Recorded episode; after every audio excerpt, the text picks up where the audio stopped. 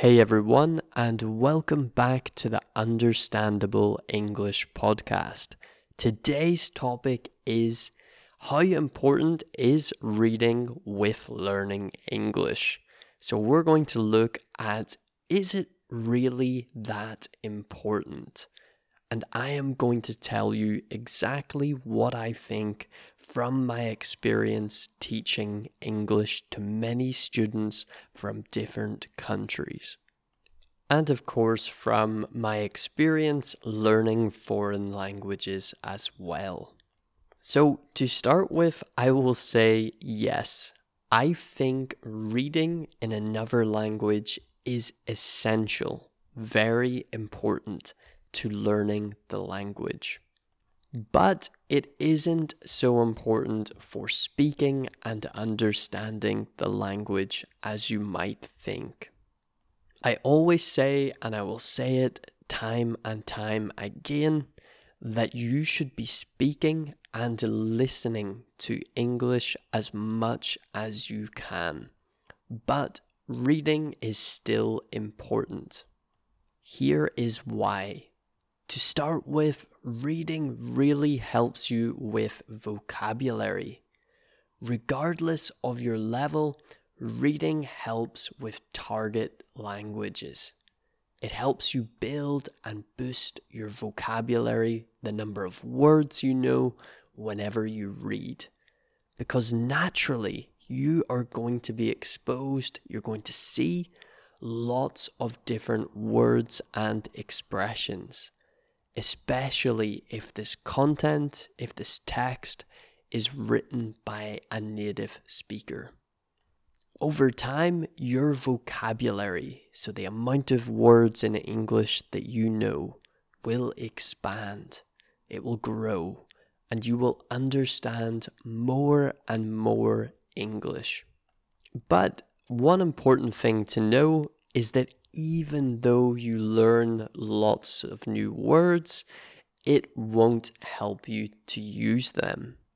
The reason for this is that most of these words will go into your passive vocabulary. These are words that you understand, that you recognize, but not words that you use in your everyday speech when you do speaking practice or you try to speak in English. But there is some good news here. Now that these words are in your passive vocabulary, you can move them to your active vocabulary much easier. Your active vocabulary is the words that you use in speech. So when you're speaking.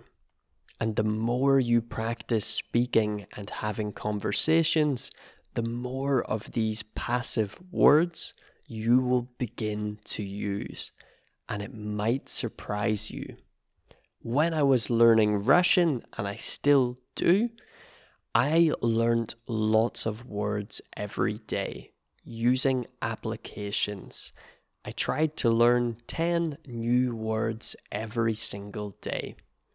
And over time, I noticed that I would understand these words from speech, from TV, from books, news articles, but I didn't really use these words.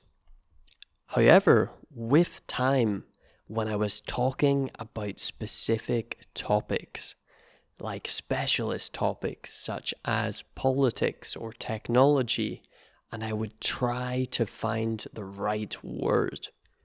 Eventually, one of these words that I had learnt would pop into my head and I would use it.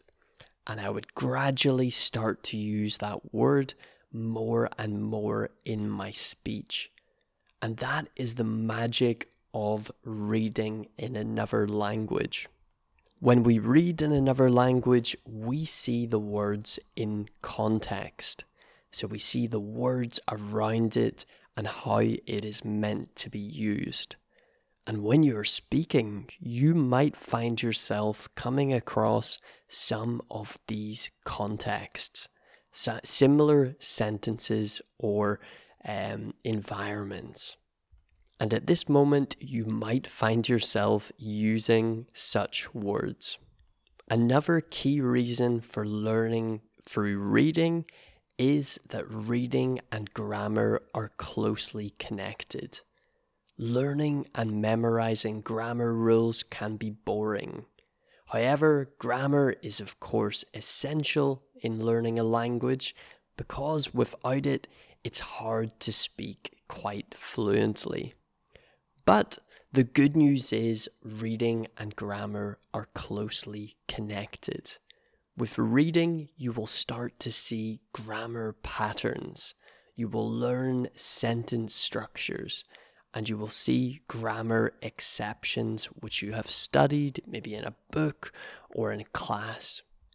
Reading is a perfect way to improve your grammar and to recap and learn over the rules that you already know. And naturally, over time, the more you practice speaking, this can only help you. Reading is also so closely connected to writing skills. The more you read, the more writing styles you will see and understand, and you can even start to copy these writing styles. But there are many other great reasons for reading in another language besides simply improving your grammar or learning new words. And one of these is that it is simply good for your brain.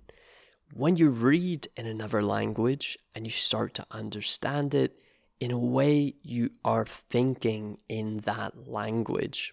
You're using that language in your brain. You can also read anything you want. You can choose areas that you are interested in. If you love literature, or books, you can read those. If you love news articles or science, technology, politics, anything is available to you online.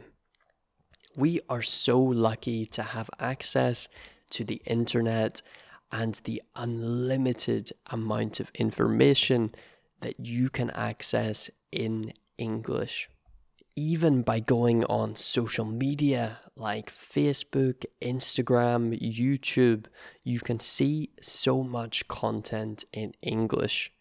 And there you will see a lot more slang or colloquialisms, which are uh, native phrases or native words, which are maybe informal language, but words and phrases that locals and natives use every day. It's also quite relaxing. Whenever we read, I find that our brains go into quite a relaxed state. It's not as stressful for me as doing grammar exercises, for example, or even speaking about a topic I don't know so much about. But mainly it comes down to this variety. So, doing different things. When you're on your English language learning journey, it's best to do lots of different things for learning English. This keeps it interesting for you. You won't always be doing a course book, you won't always be learning grammar or trying to speak all of the time. It will help you improve your level while doing different things and staying interested and excited about learning English. So, every now and again, even before you go to sleep, I would recommend putting down that course book, that study book, stopping some grammar, pick up a book or an article in English and give it a read. Of course, keep listening to as much English as you can and speaking as much as possible. These are still far more important by reading than than reading, but it doesn't make reading not important. I hope that this episode was useful for you and that you got some good listening practice. Let me know do you read in English? What do you like to read? Do you read books, articles, um, or just comments online? And I look forward to seeing you in the next episode. As always, send me recommendations of topics that you want to hear about in the podcast. Have a great day and a fantastic week, and I will speak to you very soon. Goodbye.